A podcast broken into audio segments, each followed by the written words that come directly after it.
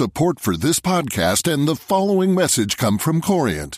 Corient provides wealth management services centered around you. As one of the largest integrated fee-only registered investment advisors in the U S, Corient has experienced teams who can craft custom solutions designed to help you reach your financial goals, no matter how complex.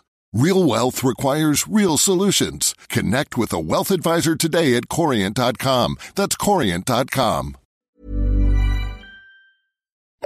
The F T. However mad I'm feeling in these dark, demented days before Christmas, I keep reminding myself how much worse things could be. I haven't yet carted myself off to hospital, claiming to have been attacked by a stranger with a screwdriver, only to admit later that I made it all up.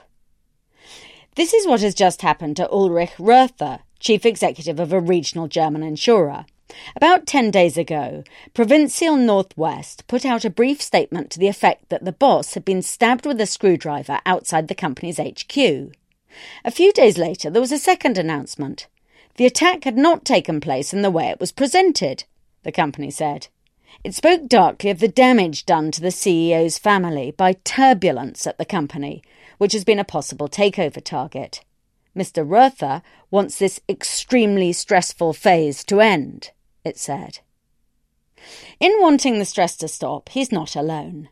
That very same day, three thousand miles away, Arianna Huffington was penning a piece for her followers on LinkedIn about her big idea for two thousand thirteen.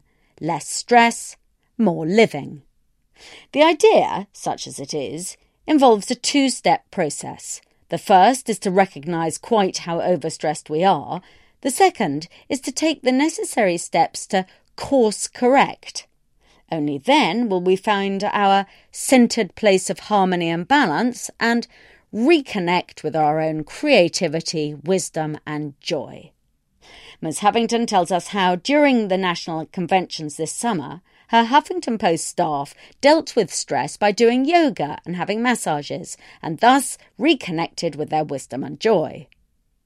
Possibly this helped them, yet I can't see how doing downward-facing dog would have done the trick for Mister Rüther. Or for me, come to that.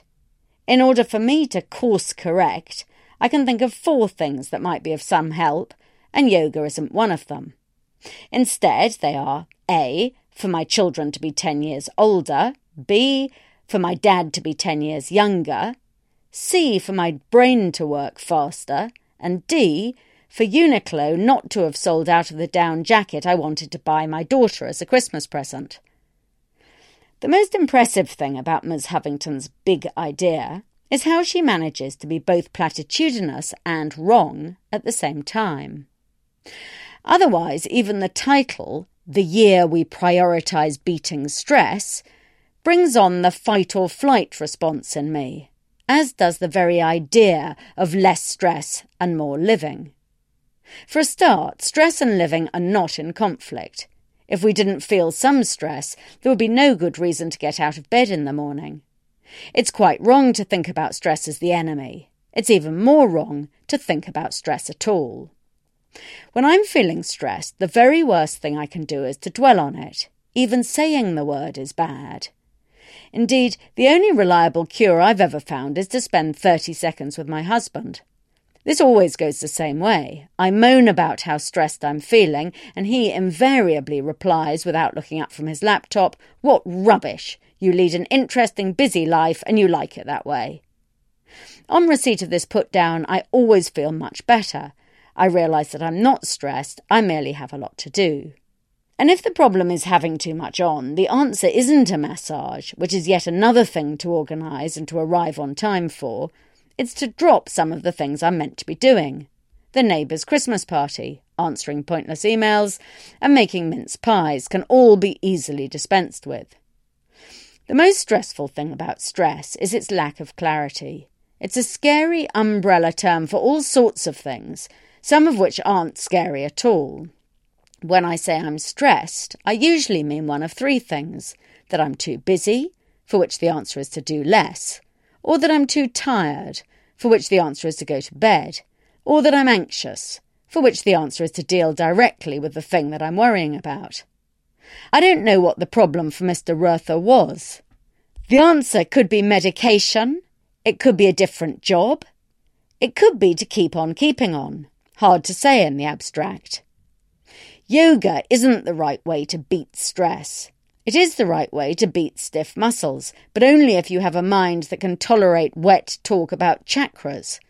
Stress itself can't be beat. To try and to fail is as stressful as it gets. So here's my big idea for two thousand thirteen.